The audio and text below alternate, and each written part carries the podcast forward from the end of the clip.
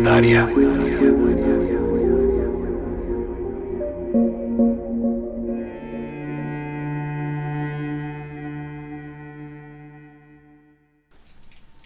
Algunas veces creía que la rotación del cielo era simplemente el despertar de la conciencia. Y sin embargo, bastó recordar que Joshito no tuvo tiempo de pensarlo al estrellarse de las sillas en la pared. Soy Fabricio Estrada y le doy la bienvenida a su podcast Bitácora del Párvulo.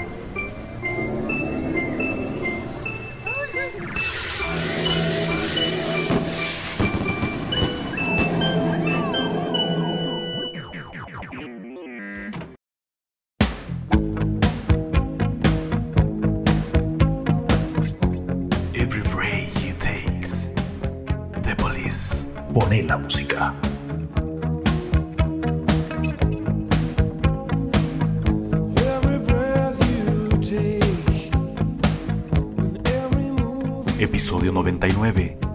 Tegucigalpa, de la eterna espera.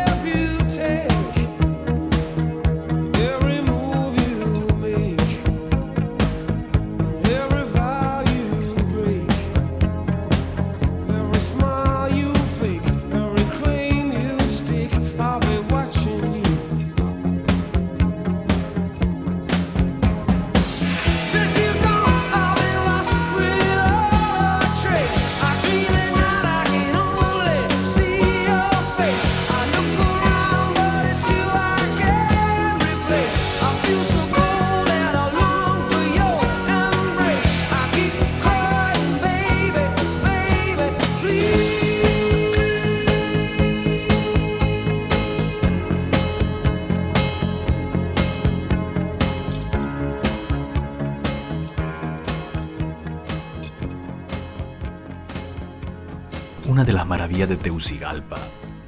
Tesoro ahora perdido. Como mapa en la amnesia de un pirata, fueron sus lugares de espera. Beckett, en su Esperando a Godot, bien pudo nacer en Teucigalpa. Así que no hay excusas de poca universalidad en ese hastío que deja en suspenso a cualquiera, un domingo también cualquiera, de esa ciudad extraña. Los rincones y parques de Tegus eran una especie de gota de ámbar en suspenso y oscilando siempre sobre nosotros.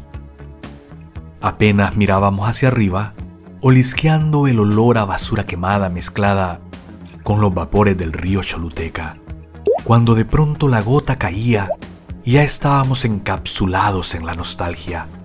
Insectos románticos que nadie recuerda, por supuesto.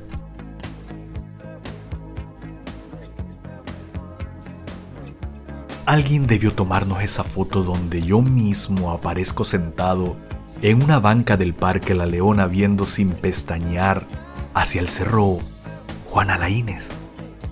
Ese fue mi primer lugar de espera favorito. Creía que el amor llegaría entre la bruma y las titilantes luces de fondo. Podía esperar horas y horas. Y ya eso era la historia de amor. Como la de Salvatore Totò en la versión extendida de Cinema Paradiso. Esperando sin importar el clima a que su amada apareciera en la ventana.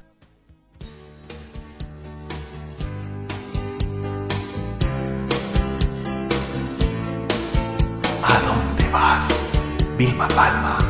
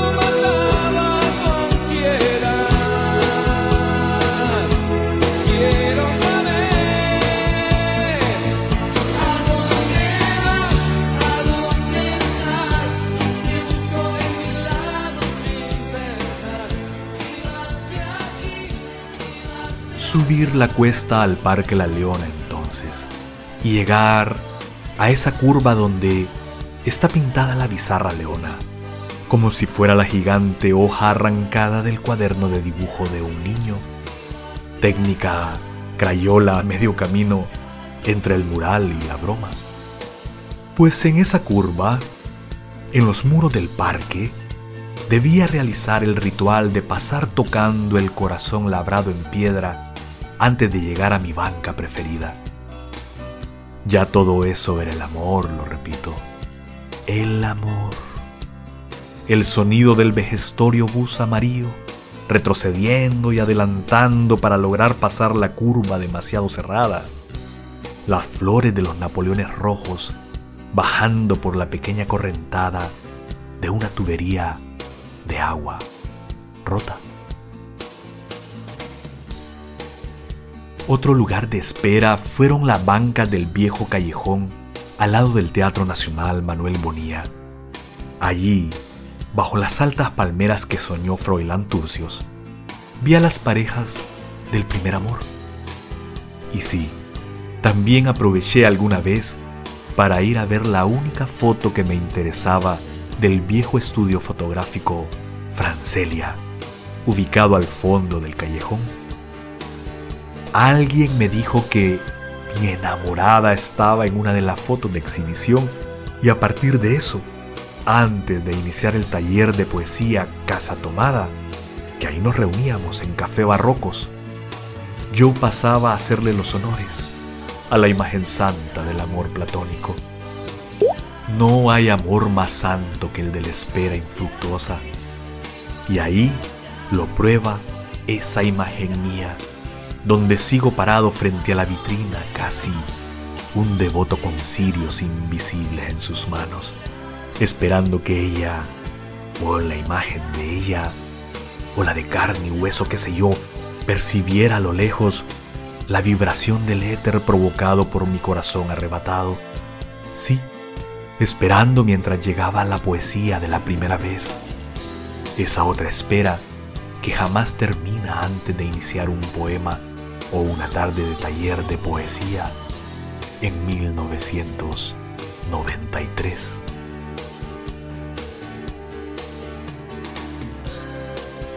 Frente al teatro estaba el Parque Herrera y allí entre picoteo de palomas, los errantes de cada tarde anónima de la ciudad se sentaban a sentir el vacío. Sus rostros eran iguales a los que yo vi en mi pueblo hombres y mujeres que se paraban en las esquinas para una vigilancia tan sin sentido como fugaz. Porque solo duraba minutos el sentarse, el ver a ambos lados de la calle y luego irse con la misma parsimonia de la llegada. Sin embargo, otras esperas de esquina tenían mejor lógica. La esquina que da hacia el hoyo de Merriam era la preferida de muchos que esperaban casar a algún amigo que también buscaba un par de octavos de guaro en los estancos de la zona. En esa esquina azul humo, que fue y sigue siendo un hotel de mala muerte y que se hizo famoso por un aspirante a suicida con cobertura nota roja televisada, ya estaba consolidada ahí la otra espera, la de las chicas de la noche adendum de los marchitos restaurantes chinos como el Hong Kong, los estancos Royal y el olvidado restaurante Yuwai, el picnic, el centro recreativo Palmeras, el Golden Bar donde Mayras, el bailongo dominguero del Playa y Arena, un bar que hubiera sido perfecto para la ocasión del Día de los Verduleros o cualquier película de Alfonso Sayas y el Caballo Rojas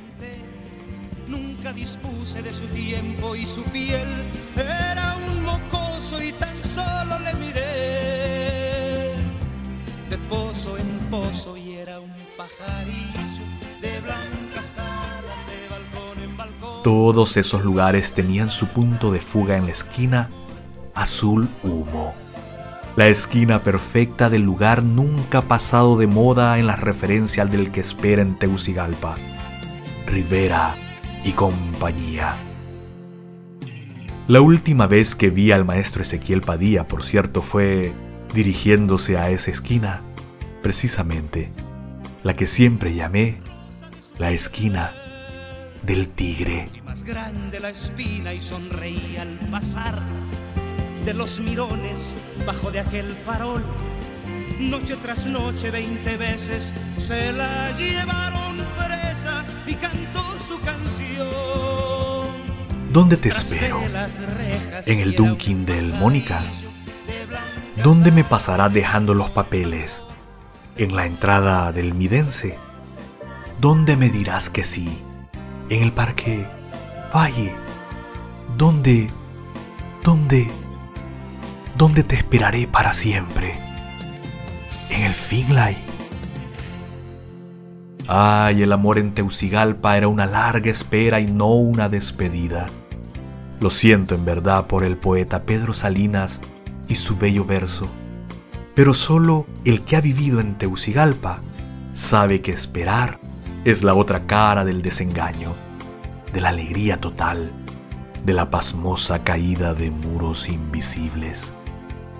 Otros dirán que esperaron hasta en el lobby de entrada al Lux o del Roxy, o junto a Juan Ramón Molina frente a Bellas Artes, y así se cerraría el círculo de esa bella escultura en espera de la sirena.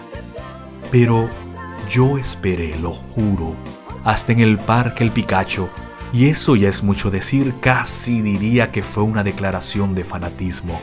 Esperar a que ella se tomara en serio subirse a un bus, subir nueve kilómetros hacia los cerros, caminar sola desde el desvío hacia el parque para encontrar mi estatua o faro de locuras. Pero también he escuchado a quienes esperaron en la esquina del Macao, en Comayagüela, bajo la sombra del reloj solar en el obelisco, sentados frente al Estado Mayor Conjunto en el Parque del Soldado, entre cañones que disparaban polvo, ametralladoras oxidadas y la posibilidad de ser reclutados para el servicio militar. Pero las esperas, debemos ser justos con las esperas, son también las esperas del odio.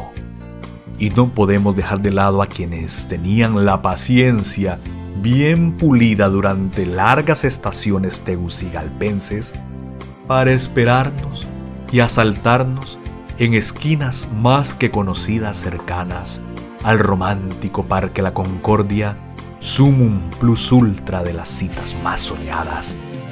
Las esquinas a la vueltecita del boarding house, las esquinas de las gradas que se deben subir o bajar lo más rápido posible, como las de la olla y la fuente.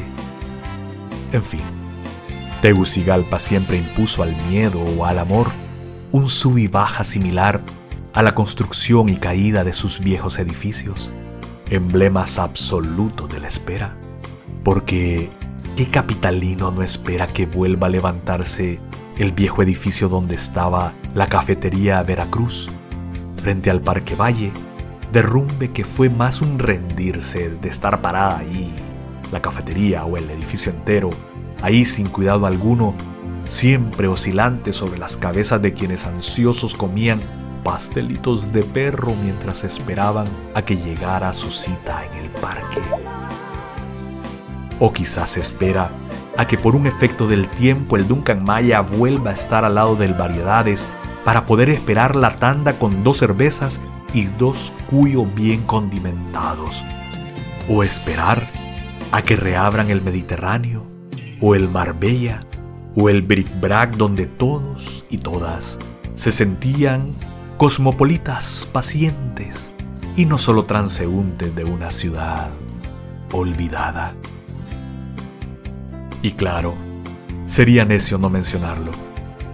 La mayor sensación de espera fue siempre a las puertas de todos los ministerios en busca del prometido trabajo, currículum vitae en mano y con el dinero exacto para pagar un bus donde, posiblemente, espera el asalto.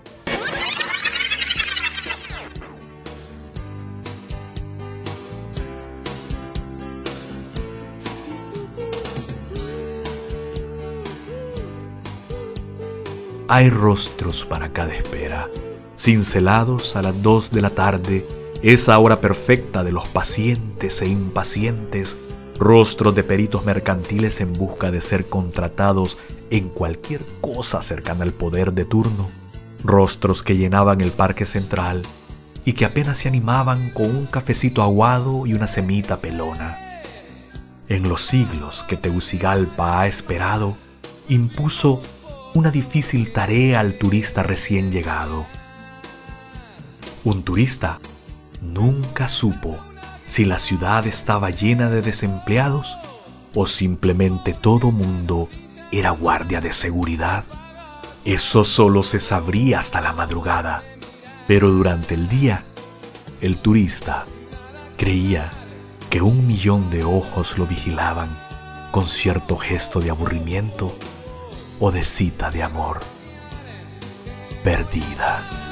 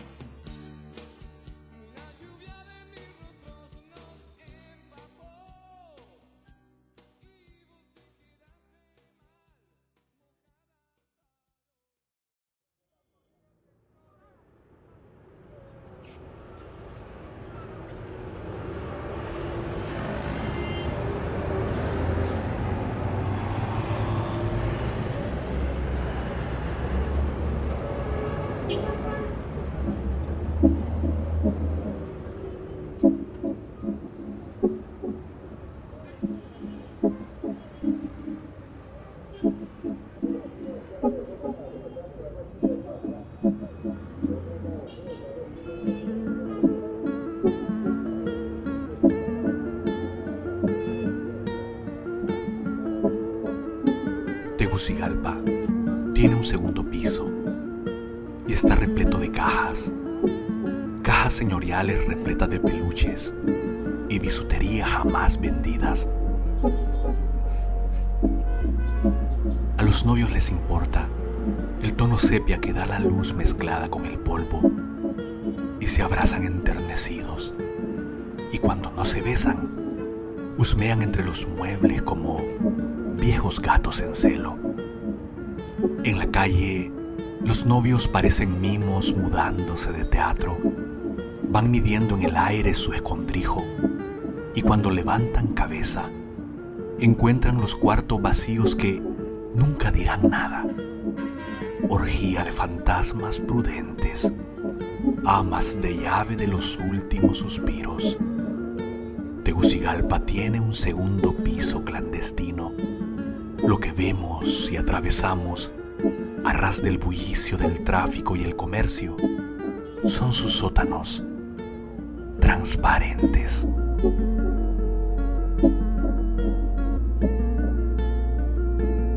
Del poema Los novios se están mudando al segundo piso de Tegucigalpa. Fabricio Estrada.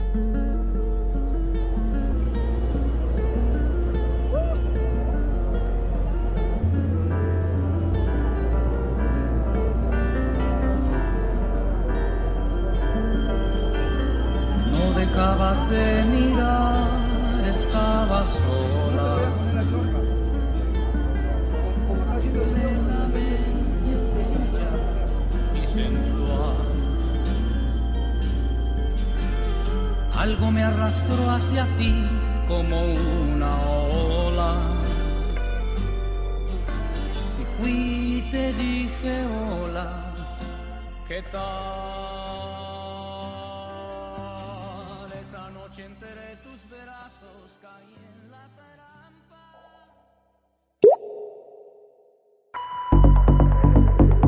Usted ha escuchado Bitácora del Párvulo y ha sido su memoria la que ha puesto la música. Soy Fabricio Estrada, transmitiendo desde Vega Baja, Puerto Rico. Desde el mismo corazón de Honduras. Thank